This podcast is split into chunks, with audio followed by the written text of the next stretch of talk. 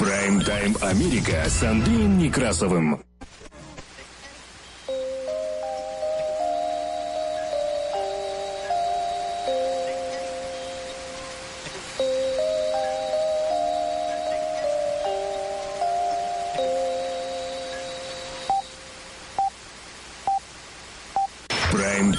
Америка с Андреем Некрасовым. Добрый день. Работает стоит в студии за пультом и у микрофона Андрей Некрасов. Как обычно, мы открываем выпуск последних известий, краткая сводка новостей этого часа. Оставайтесь с нами.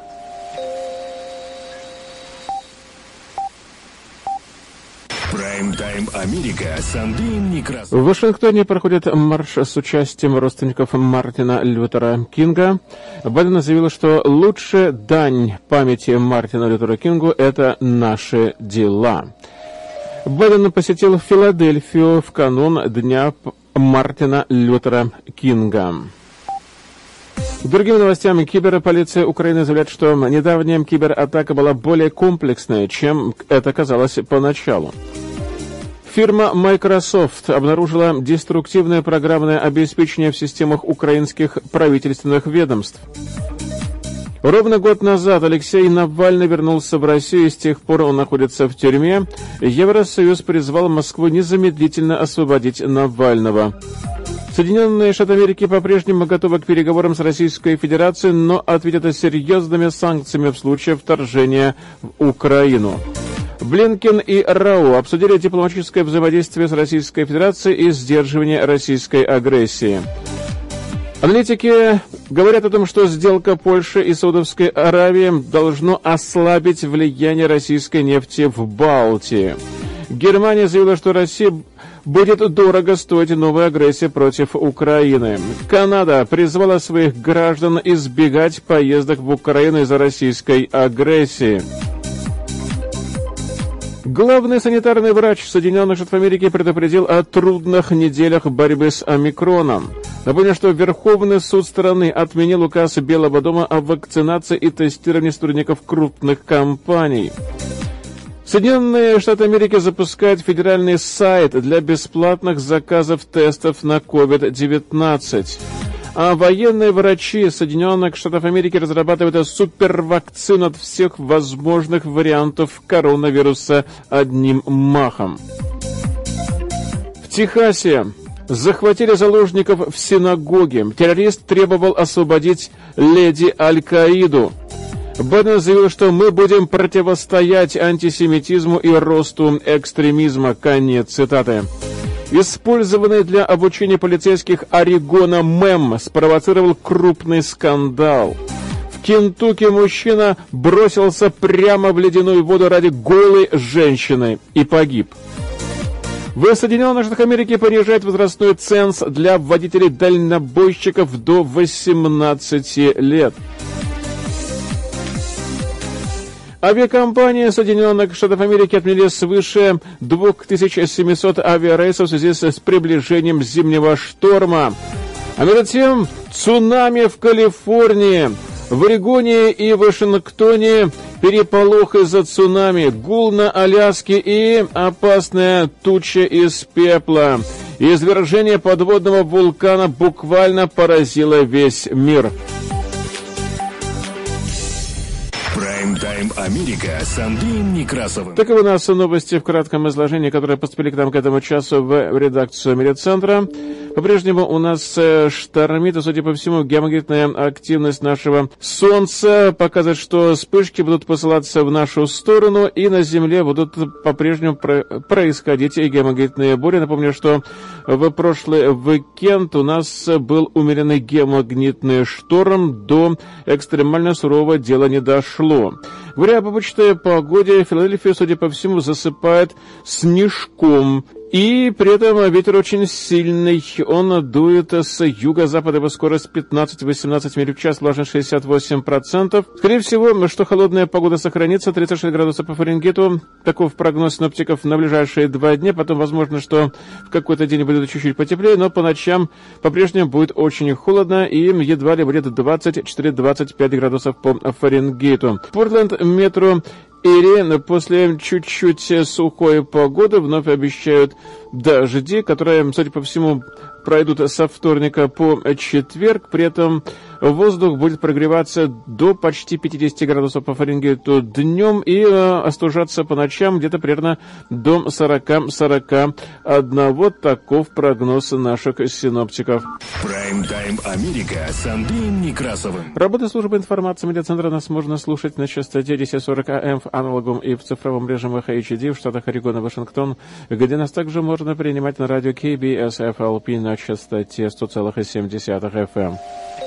На востоке Соединенных Штатов Америки слушайте нас в Филадельфии, в штате Пенсильвания, на радио WHIILP на частоте 106,5 FM.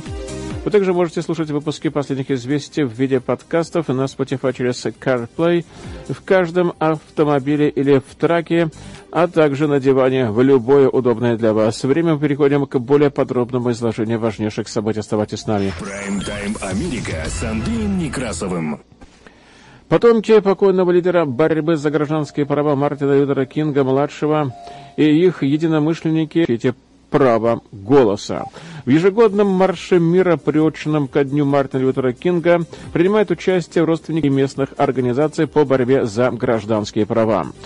На прошлой неделе Байден посетил Капитолий, чтобы лично призвать сенаторов изменить правила платы в интересах принятия избирательной реформы, но встретил весьма решительное сопротивление со стороны двух демократов-центристов. Законопроект предусматривает расширение доступа к голосованию по почте, ужесточение правил финансирования предвыборных кампаний и усиление контроля Минюста над местными избирательными комиссиями, где имели место случаи дискриминации. Демократы, поддерживающие эти инициативы, ставят, что они необходимы для борьбы с новыми ограничениями, принятыми в ряде республиканских штатов. Заявил в четверг, что палата разводит законопроект во вторник. Ранее он планировал провести процедурное голосование к понедельнику, когда в стране отмечается федеральный праздник памяти Мартина Лютера Кинга.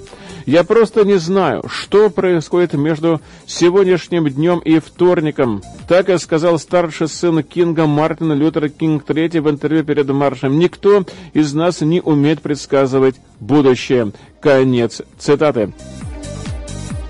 Марш возглавляет Кинг III, его жена Андреа Уотерс Кинг и их дочь Иоланда Рене Кинг. Республиканцы, занимающие половину из 100 мест в Сенате единодушно выступать против законопроекта, что оставляет Байдену и Шумеру только один путь для его принятия. Это убедить центристов Джо Манчина и Керстина Синема согласиться на изменение правила филибастера, которое требует 60 голосов для принятия большинства законов. Интервью агентству Редреса Кинг III выразил уверенность, что история сурово осудит позицию Синема и Манчина. И по словам, существует явная необходимость в защите избирательных прав из-за распространения распространения законов, ограничивающих доступ к голосованию в штатах, контролируемых республиканцами.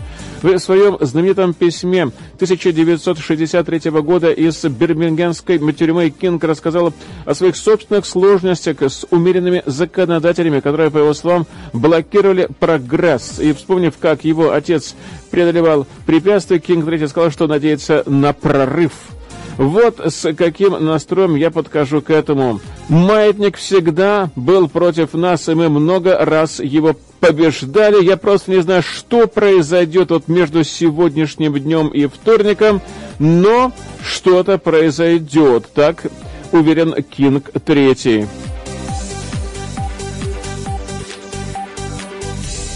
Прайм-тайм Америка с Андреем Некрасовым. Накануне федерального праздника Соединенных Штатов Америки, дня рождения Мартина Лютера Кинга, который уже по традиции отмечается в третий понедельник января, президент Джо Байден выпустил специальную прокламацию, в которой он отдал дань памяти этому выдающемуся американцу, борьбу за борцу за гражданские права. Доктор Кинг – это баптистский проповедник из Алабамы.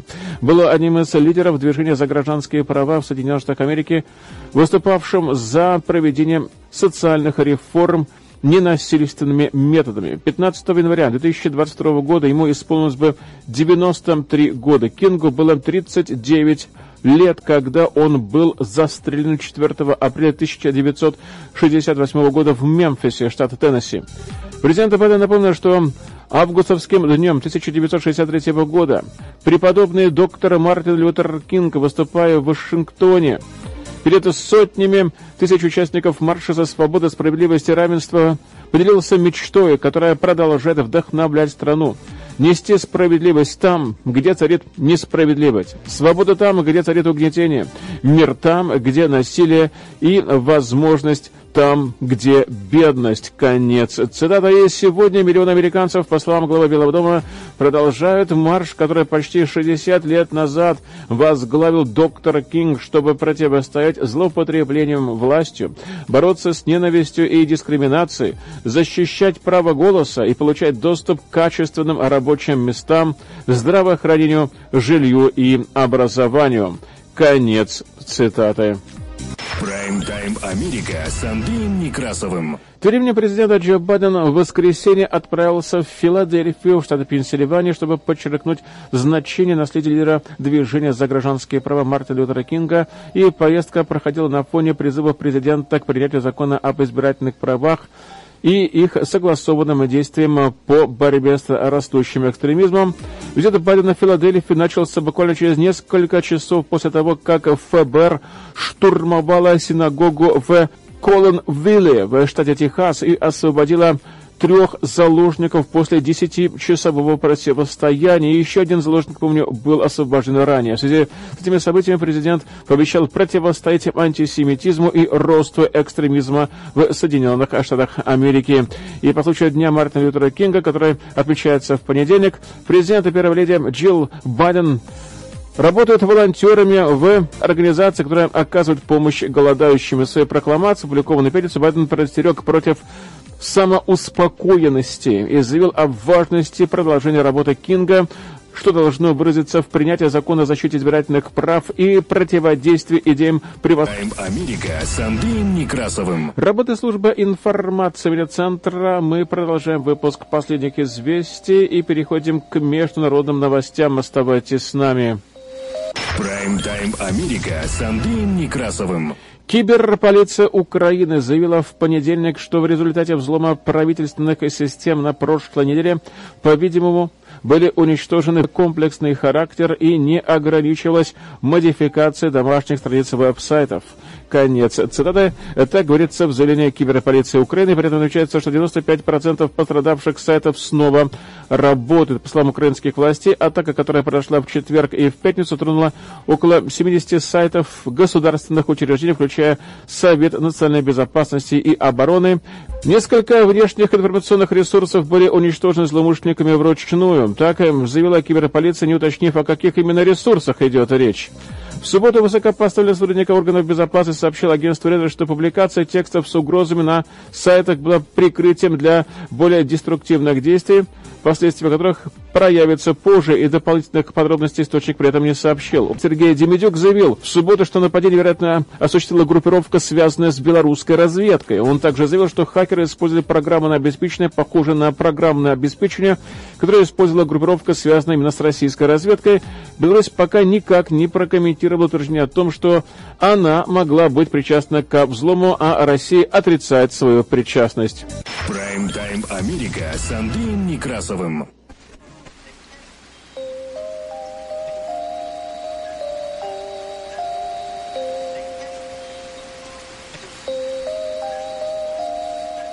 Тем сообщается, что компания Microsoft сообщила в своем блоге, что она обнаружила деструктивное программное обеспечение в системах, принадлежащих и также организациям, тесно сотрудничающим с украинским правительством. И жертвами этого программного обеспечения стали именно правительственные ведомства, обеспечивающие критически важные функции исполнительной власти. Об этом сообщила Microsoft. Кроме того, пострадала фирма, управляющая сайтами для клиентов из государственного и частного секторов, в том числе и правительственных ведомств, чьи сайты были недавно взломаны. Microsoft при этом не уточнила, о какой форме идет речь. Американский софтверный гигант, обнаруживший вредоносное программное обеспечение в четверг, заявил, что хакеры не использовали уязвимости в продуктах и серверах Microsoft ходе масштабной кибератаки в четверг на прошлой неделе на сайтах появилось предупреждение такое. Я цитирую, бойтесь и ждите худшего. Э, при этом некоторые сайты были все еще недоступны и в пятницу, и даже в прошедший уикенд. Агентство Reuters, которое сообщило в субботу, что украинские власти подозревают в кибератаке хакерскую группировку, связанную с белорусской разведкой.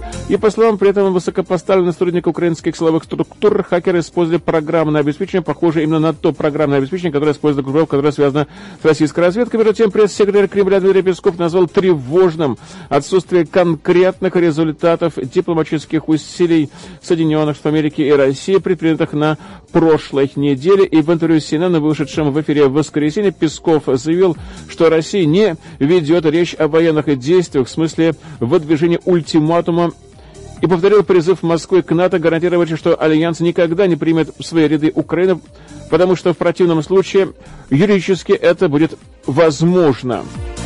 В НАТО отвергли подобное требование России. Между нами есть некоторое понимание, так сказал Песков, согласно выдержкам из интервью, проведенных агентством Bloomberg. Но в целом, в принципе, теперь мы можем сказать, что мы находимся на разных путях, на совершенно разных.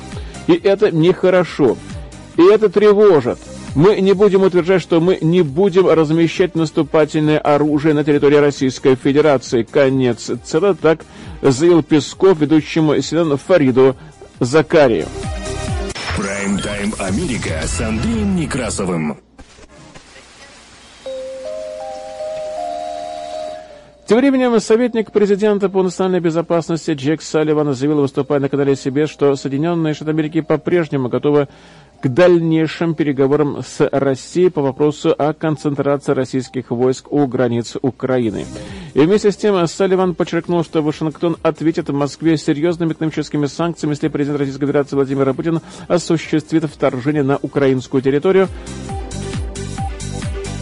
Напомню, что на днях против правительственных структур Украины была осуществлена широкомасштабная кибератака, и о случившемся был незамедлительно проинформирован президент Байден. Мы поддерживаем связь с украинцами и предложили свою поддержку в то время, пока Украина расследует последствия и характер атаки и восстанавливается после этого инцидента. Конец цитаты, так говорится в сообщении официального представителя Совета Безо... национальной безопасности. Прайм-тайм Америка с Андреем Некрасовым. Министр иностранных дел Германии Анналена Бербек выразила надежду, что проблема, связанная с обострением напряженности в отношениях с Россией за Украиной, удастся разрешить дипломатическим путем, предупредив, однако, что Москва пострадает, если ее войска вторгнутся в Украину. Я цитирую. Каждый следующий агрессивный акт будет дорого стоить России в экономическом, стратегическом и политическом плане. Конец цитаты так заявила Бербак на состоявшейся в понедельник совместной пресс-конференции с главой украинского МИДа Дмитрием Кулебой. Я напомню, что на прошлой неделе Совершенно безрезультатно закончились переговоры между Москвой и западными государствами о размещении России десятков тысяч военнослужащих вдоль границы с Украиной. Напряженность еще больше усилилась после кибератаки против правительственных структур Украины, имевшей место в конце минувшей недели.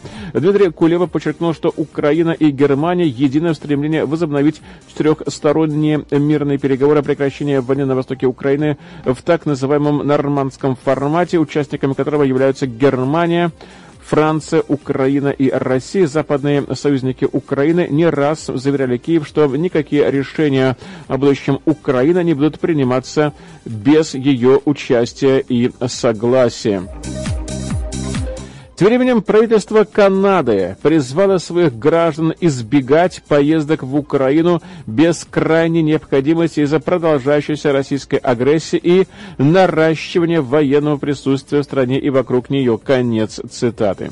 Министр иностранных дел Мелани Жули посетит Киев на предстоящей неделе, чтобы подтвердить поддержку суверенитета Украины страны Канады и подкрепить усилия по сдерживанию агрессивных действий России, так эм, сообщила Оттава ранее. Мы изменили уровень риска для Украины, чтобы избежать поездок, не связанных с острой необходимостью из-за продолжающейся российской агрессии и наращивания военного присутствия стране вокруг нее. Конец. Цитата так говорится в рекомендациях для путешественников, выпущенных правительством Канады в прошедшую субботу.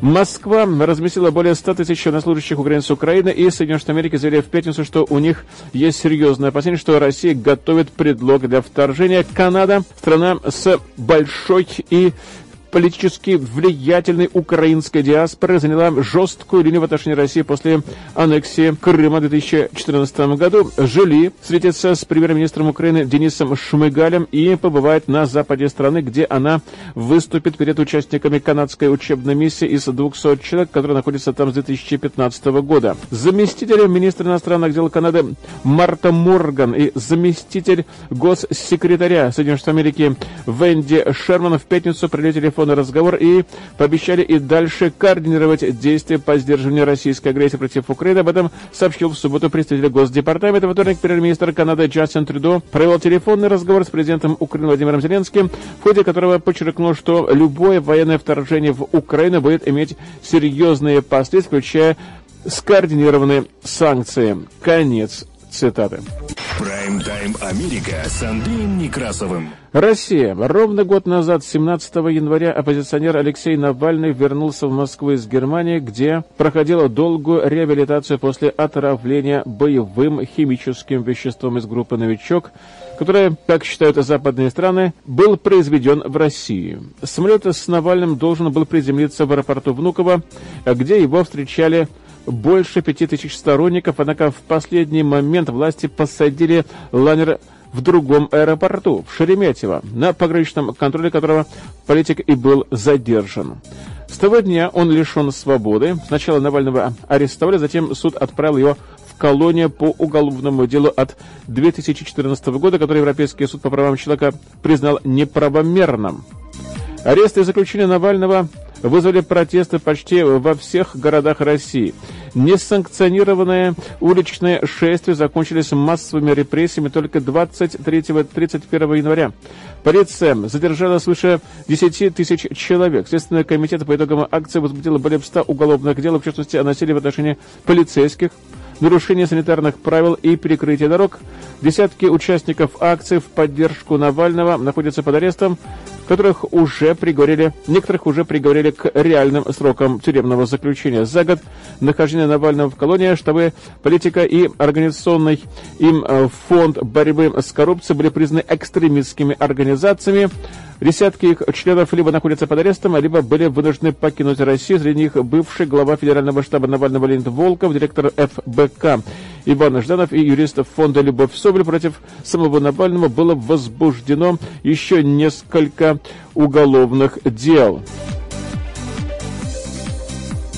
Европейский суд в понедельник призвал Москву немедленно освободить оппозиционера Алексея Навального, который ровно год назад был взят под стражу за нарушение правил условно-досрочного освобождения по делу, которое в ЕС считают политически мотивированным. Я цитирую, «Сегодня исполняется год с момента ареста и заключения под стражу российского оппозиционного политика Алексея Навального по его возвращении в Россию по завершении лечения в Берлине после покушения на территории России. Мы вновь призываем российские власти к его немедленному и безоговорочному освобождению без дальнейшего промедления. Конец цитаты. Говорится в заявлении главы внешнеполитического ведомства ЕС Жозепа Бореля. Борель осудил дезинформационную кампанию против Навального и его соратников в российских государственных СМИ, а также преследование сети, связанных с ним организаций. Прайм-тайм Америка с Андреем Некрасовым. Работает служба информации медиацентра. Продолжаем выпуск последних известий, которые транслируются на частоте 1040 АМ в аналоговом и в цифровом режимах HD в штатах Орегон и Вашингтон, где нас также можно принимать на радио KBS FLP на частоте 100,7 FM. На востоке Соединенных Штатов Америки слушайте нас в Филадельфии, штате Пенсильвания, на радио WHIILP на частоте 106,5 FM. Вы также можете слушать выпуски последних известий в виде подкастов на Spotify и через CarPlay в каждом автомобиле или в траке, а также на диване в любое удобное для вас время. Мы продолжаем выпуск последних известий и вновь возвращаемся в Соединенные Штаты Америки. Оставайтесь с нами. Прайм-тайм Америка с Андреем Некрасовым. Главный санитарный врач Соединенных Штатов Америки Вивик Мурти предупредил в воскресенье, что Соединенные Штаты Америки ждут несколько трудных недель в связи с распространением штамма коронавируса микрон. Число заболевших велико. Больницы с трудом справляются. Конец цитаты заявил он, выступая в программе на этой неделе на канале ABC. При этом он выразил оптимизм, заявив, что мы пройдем через это и мы сделаем все возможное для тестирования. Конец цитаты. По его словам, набор для тестирования скоро будет доступен для американцев, желающих получить. Он назвал очень разочаровывающим недавнее решение Верховного суда, заблокировавшего указ президента Джо Байдена, согласно которому 84 миллиона работников крупных предприятий должны вакцинироваться или проходить частое тестирование. При этом суд оставил в силе указ о вакцинации 17 миллионов работников здравоохранения. Мурти заявил, что администрация Байдена поощряет компании требовать от своих работников пройти вакцинацию. Решение Верховного суда не препятствует отдельным компаниям вводить такие требования, хотя некоторые губернаторы-республиканцы пытаются не допустить вступления в силу таких требований в своих штатах. Один из уроков, который мы усвоили в отношении вакцины, состоит в том, что они работают. Конец цитаты. Так заявила Мурти, признав, что даже те, кто прошел полную вакцинацию и получил бустерную дозу, могут заразиться штаммом омикрон с вероятностью в 20%. В настоящее время в Соединенных Штатах Америки регистрируется около 800 тысяч новых случаев коронавируса в день и почти 2000 летальных исходов в день. Хотя есть первые признаки, что заболеваемость достигла пика, по крайней мере, в некоторых регионах страны, и уже даже в некоторых регионах страны, возможно, пошла на спад. Прайм-тайм Америка с Андреем Некрасовым. Федеральный интернет-сайт covidtest.government, на котором американцы могут заказать бесплатные тесты на COVID-19, начнет работать в Соединенных Штатах Америки в среду 19 января, так объявили в Белом доме. Заказы будут ограничены четырьмя бесплатными тестами из расчета на одно домохозяйство в месяц. Тесты будут доставляться на дом бесплатно. Идея создания общенационального веб-сайта является ответом на критику, с которой столкнулась администрация Байдена из-за длинных очередей на тестирование и жалоб американцев на нехватку тестов. В прошлом месяце президент Джо Байден объявил, что Соединенные Штаты Америки закупят 500 миллионов наборов для домашнего тестирования, а в четверг он объявил, что заказ будет увеличен до миллиарда наборов. В Белом доме заявили, что тесты будут отправляться в течение 7-12 дней с момента заказа через почтовую службу Соединенных Штатов Америки, то есть USPS. На почте уточнили, что сроки доставки теста будут составлять от 1 до 3 дней. Прайм-тайм Америка с Андреем Некрасовым. А тем временем американские военные медики объявили об успехе первой фазы клинических испытаний новой вакцины от COVID-19, препарат, разработанный в Национальном военно-медицинском центре имени Уолтера Рида, обещает защиту не только от омикрона, но и от всех остальных ныне существующих вариантов коронавируса и даже частично от других родственных ему инфекций. Впрочем, эксперты к заявлениям разработчиков вакцин относятся скептически и даже высказывают сомнения по поводу возможности создания подобного препарата в принципе. Вот что известно о ферритиновой вакцине SPFN и на чем основан ее принцип работы и почему ученые не слишком разделяют оптимизм военных медиков страны. Вакцинация остается наиболее эффективным средством борьбы с COVID-19. И последняя статистика из штата Вашингтона показывает, что полностью привитые люди старше 65 лет попадают в больницу примерно в 13 раз реже, чем непривитые. Доля летальных исходов среди вакцинированных в этой возрастной группе в 15 раз меньше, чем у тех, кто по той или иной причине прививаться не стал. Однако, появление омикрона довольно сильно спутало карты разработчикам вакцин.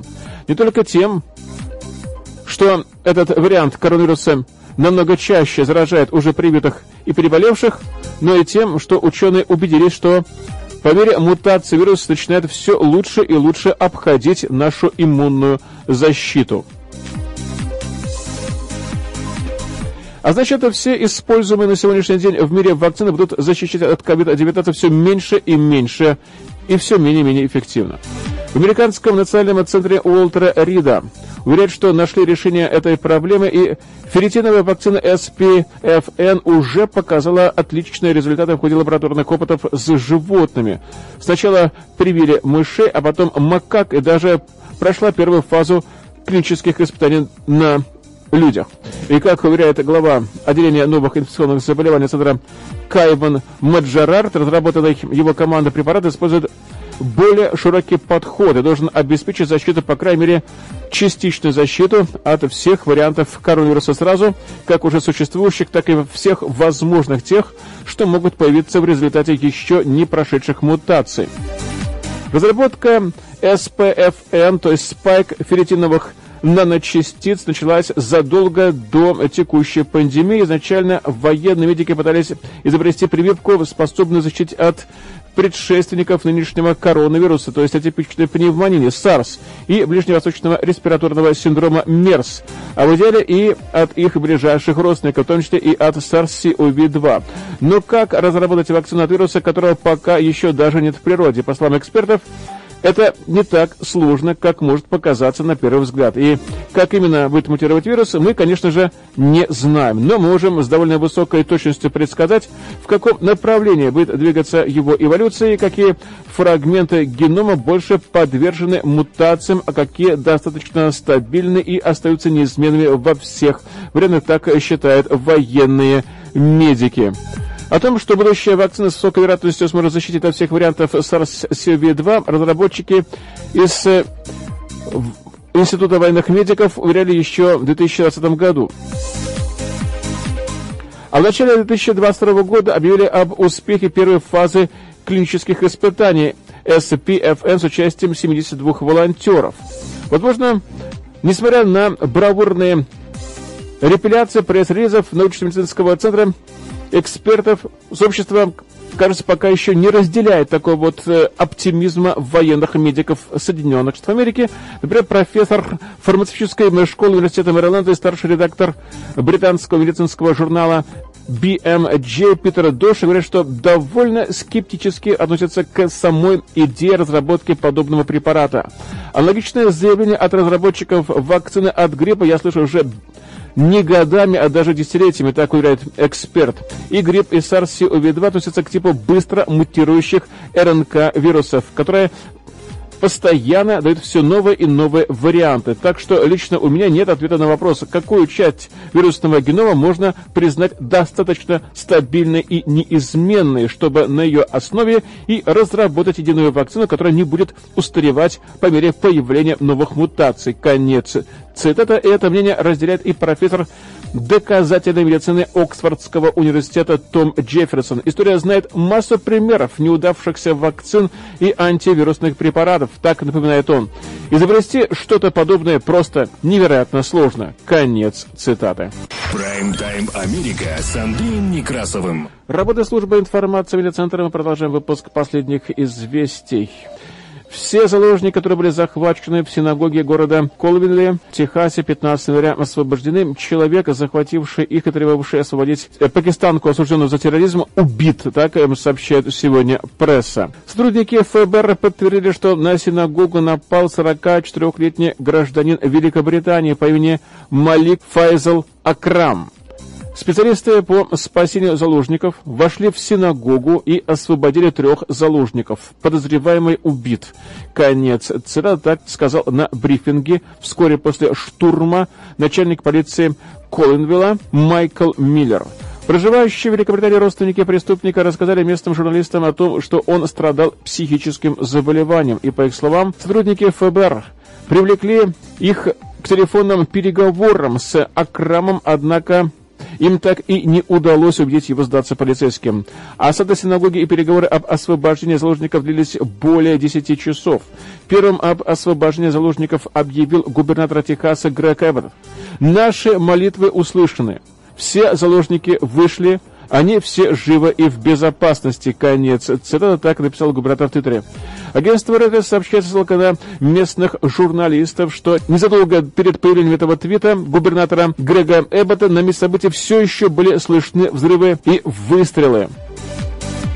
Захват заложников произошел утром 16 января во время службы, которая транслировалась в интернете в прямом эфире, и после нападения трансляция была прекращена. Однако те, кто за ней следил, успели услышать слова нападавшего о том, что он не хочет причинить кому-либо вреда. И, по всей вероятности, его ждет смерть. Было также слышно, как он просит позвать к телефону сестру. Конец цитаты. В заложниках изначально оказались четыре человека, и в том числе сам Равина. Позже, после шести часов непрерывных переговоров, захвативший синагогу, отпустил одного из них. Вначале американский чиновник, знакомая ситуация, сообщил, что этот человек представился братом пакистанского нейрохирурга Афи Сиддики, которая отбывает 86-летний тюремный срок по обвинению в убийстве американских военнослужащих и сотрудников ФБР в Афганистане. А затем, однако, адвокат брата Сиддики сообщил, что его клиент сейчас находится в другом городе Техаса, в Хьюстоне, о чем он проинформировал полицию. По данным американской прессы, захватчик требовал освободить Сиддики. Она сидит в тюрьме, которая расположена в районе техасского города Форт Уэрт, которая, как и Коллинвилл, входит в агломерацию Далласа. Во время этого жуткого инцидента сообщалось, что полиция и ФБР не были уверены в том, есть ли у злоумышленника оружие вообще, и если есть, то какое именно. Он, э, по некоторым данным, утверждал, что у него есть и взрывное устройство. Но правдивы ли вы эти утверждения, тоже было неясно. 16 января президент Джо Байден назвал нападение на синагогу в Техасе террористическим актом, и он, по сути, подтвердил, что подозреваемый требовал освободить Сидики. Он сказал, что нападение связано с человеком, который был арестован 15 лет тому назад и уже 10 лет находится в тюрьме. Конец цитаты. Тем временем представитель американского мусульманского сообщества Джон Флойд, который в прошлом был адвокатом Сиддики, заявил, что та не имеет никакого отношения к этому нападению и назвал его отвратительным. Другой адвокат женщины Марва Эльбилы заявила, что человек, захвативший заложников в синагоге, не является братом ее подзащитной, и что ее клиентка всегда говорила, что выступает против насилия. Конец цитаты. Впрочем, как уточняется, Афия Сидики считалась очень известным персонажем среди обвиняемых в терроризме. Ее даже иногда называли леди Аль-Каида, хотя ее освобождение добивалось и исламское государство. По данным американских средств массовой информации, ссылается на судебные документы, Сидики была арестована в Афганистане в 2008 году, когда местная полиция заподозрила ее в намерении напасть на губернатора одной из провинций. Сообщает, что в 90-х годах она жила в Соединенных Штатах Америки, но радикализировалась после нападения 11 сентября 2001 года. И по данным прокуроров, при задержании у нее нашли детальные планы терактов в Нью-Йорке, которые должны были привести к массовым жертвам. В том числе речь шла о нападениях на небоскреб Empire State Building, статую свободы свободы, Уолл-стрит и Бруклинский мост были также обнаружены инструкции для создания так называемой грязной бомбы, то есть взрывного устройства, призванного спровоцировать радиоактивное заражение. При задержании она попыталась отстреливаться, но была арестована, а позже доставлена в Соединенные Штаты Америки в 2010 году. Сидики признали виновной в попытке убийства американских граждан. И после этого в Пакистане состоялись многотысячные демонстрации с требованием ее освобождения. Выпустить ее из тюрьмы также требовали боевики ИК, захватившие в 2012 году американского журналиста Джеймса Фолли. Ну и потом ФБР подтвердил информацию о том, что заложников в синагоге захватил гражданин Великобритании. И ФБР уточнило, что Малик Файзел Акрам был застрелен, а все четверо заложников не пострадали. Специальный агент ФБР Мэтт Диссарна сообщил, что нападавший был заинтересован только в одном вопросе – не имеющим какой-либо связи с еврейским сообществом. Конец цитат. Однако он добавил, что расследование всех его мотивов продолжается. Британские правоохранительные органы сотрудничают с ФБР при расследовании произошедшего. Кстати, в Манчестере 16 января задержали двух подозреваемых в причастности к захвату синагоги в Техасе. Об этом сообщает средства массовой информации. Полиция английского Манчестера задержала двух подростков в ходе расследования дела о захвате заложников в синагоге в Техасе. Двое подростков были вечером задержаны на юге Манчестера для допроса. Конец цитаты, так говорится в сообщении, распространенном полицейским управлением Большого Манчестера. Судя по всему, расследование еще находится в самом разгаре. Прайм-тайм Америка с Андреем Некрасовым. Президент Джо Байден назвал захват заложников вооруженным человеком с ноги Колвинли актом террора. И президент заявил об этом, когда он находился в Филадельфии, куда он приехал вместе с первой леди Джилл Байден, чтобы почтить наследие убитого лидера движения за гражданские права Мартина Лютера Кинга. Ни у меня, ни у генерального прокурора нет всех фактов утверждать, что якобы он обзавелся оружием на улице, так сказал Байден. Он купил его, когда он приземлился. Судя по всему, там не было никаких бомб. Похоже, он провел первую ночи в приюте для бездомных. У меня нет всех подробностей, и потом я не хотел бы вдаваться в детали. Конец. Цитата так добавил президент страны. Байден высоко оценил усилия правоохранительных органов по освобождению заложников, захваченных вооруженным человеком в синагоге в Холлинвилле, в штате Техас, и он сказал следующее. Благодаря мужественной работе правоохранительных органов штата местного и федерального уровня, четыре американца, захваченных в заложники в синагоге в Холлинвилле в Техасе, вскоре окажутся дома со своими семьями. Я благодарю за неустанную работу правоохранительных органов всех уровней, которые действовали сообща и бесстрашно, чтобы освободить всех заложников. Конец. Цитата так сказал президент. И позже он в интервью добавил, что мы направляем пожелания любви и силы членам конгрегации Бет Исраэл в Коловиле и еврейской общине.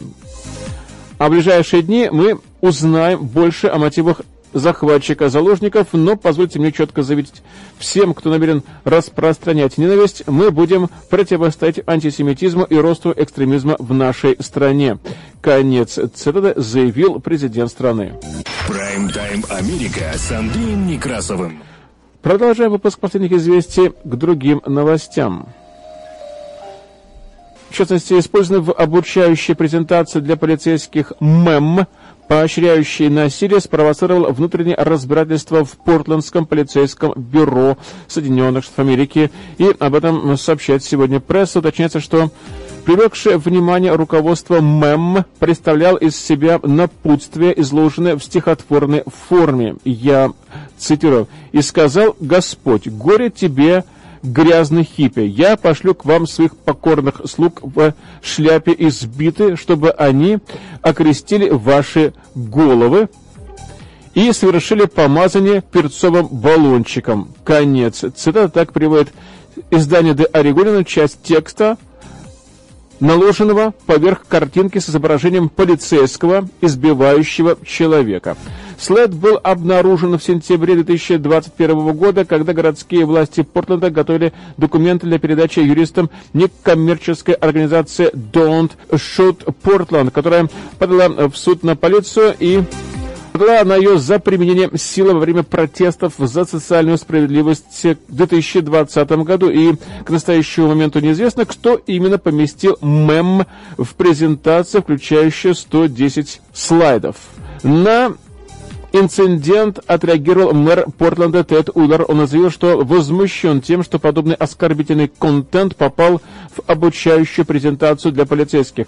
И градоначальник пообещал, что по факту произошедшего будет проведено тщательное расследование. Я уверен, что трудолюбивые сотрудники Портлендского полицейского бюро, которые увидели это впервые, также глубоко возмущены изображением и словами на этом слайде и тем, как он изображает членов нашего сообщества и представителей правоохранительных органов. Конец цитаты. Так добавил он в интервью. Прайм-тайм Америка с Андреем Некрасовым.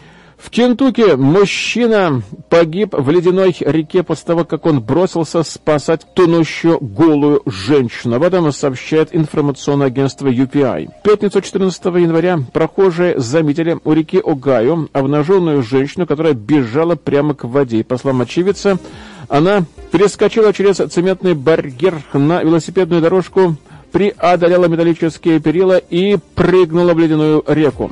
Адвокат Зак Берри рассказал, что он наблюдал за происходящим из окна офиса, и позже он вместе с коллегой Дэвидом Ламбертсом бросился к воде. Берри отметил, что обнаженная выглядела так, словно она была в трансе.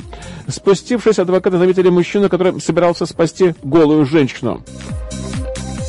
Берри и Ламбертс поинтересовались, умеет ли он вообще плавать, на что он ответил, что Да, он умеет. А затем разделся и прыгнул в воду. Как только мужчина оказался в реке, его унесло сильным течением. Очевидцы вызвали службу спасения, но через два часа спасательная операция была прекращена из-за неспокойной воды. Предполагается, что поиск пропавших продолжится, когда улучшатся погодные условия. Судя по всему, они погибли. Прайм-тайм Америка с Андреем Некрасовым. Но, судя по всему, у нас осталось время на стихийные бедствия. Более 2700 рейсов было отменено в прошедшее воскресенье на фоне приближения к восточному побережью страны зимнего шторма, сопровождаемого сильными ветрами. И по данным сайта FlightAware было отменено более 2700 рейсов, отправляющихся в Соединенных Штатах Америки и прибывающих в Соединенных Штатах Америки или более 1500 рейсов было задержано. Авиакомпания American Airlines отменила более 600 рейсов, согласно FlightAware. Также было отменено 95% рейсов из международного аэропорта Шарлотта Дуглас в Северной Каролине, который является хабом этой авиакомпании. Авиакомпания разрешила пассажирам, пострадавшим от непогоды, перебронировать рейсы без взимания комиссии. По данным Национальной службы погоды, сильный зимний шторм обрушился на восток в воскресенье, продолжается в понедельник, и самые сильные снегопады имели место вдоль хребта Апалачи, а также в низовьях Великих озер. Это еще не все. Подводный вулкан недалеко от Тонги привел в настоящее замешательство жителей Орегона, Вашингтона и, конечно, Калифорнии. По мнению экспертов, извержение, которое произошло 15 января, было самым сильным из когда-либо зарегистрированных на планете за более чем 30 лет. И драматические кадры из космоса запечатлели извержение в режиме реального времени, когда огромный шлейф пепла, газа и пара был выброшен в атмосферу на расстояние в 20 километров, а волны цунами пошли вдоль всего Тихого океана. В социальных сетях показали, как люди бегут, когда волны цунами затопили столицу Тонги. А дневное небо стало черным, как смоль из-за тяжелого облака пепла. Волны цунами также были зарегистрированы за тысячи километров вдоль западного побережья Соединенных Америки. В Калифорнии составляли примерно 3 метра. Перу, Новая Зеландия и Япония также были зарегистрированы цунами. В Перу, по меньшей мере, два человека погибли после того, как их унесло очень и очень высокими волнами.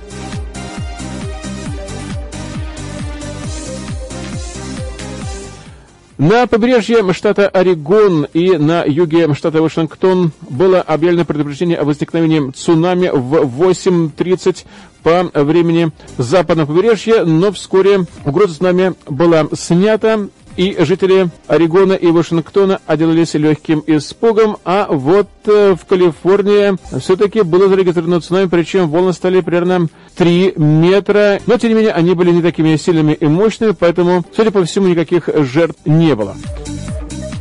В Филадельфии еще будет чуть-чуть сыпать снежок, будет холодно днем до 36 градусов по Фаренгейту, обещают синоптики, а ночью где-то будет 24-27 чуть-чуть потеплее будет в среду, потом опять будет холодно и возможно, что опять будет снежок. А вот в Портленд, метро Эри, дожди будут со вторника по четверг, при этом будет достаточно тепло.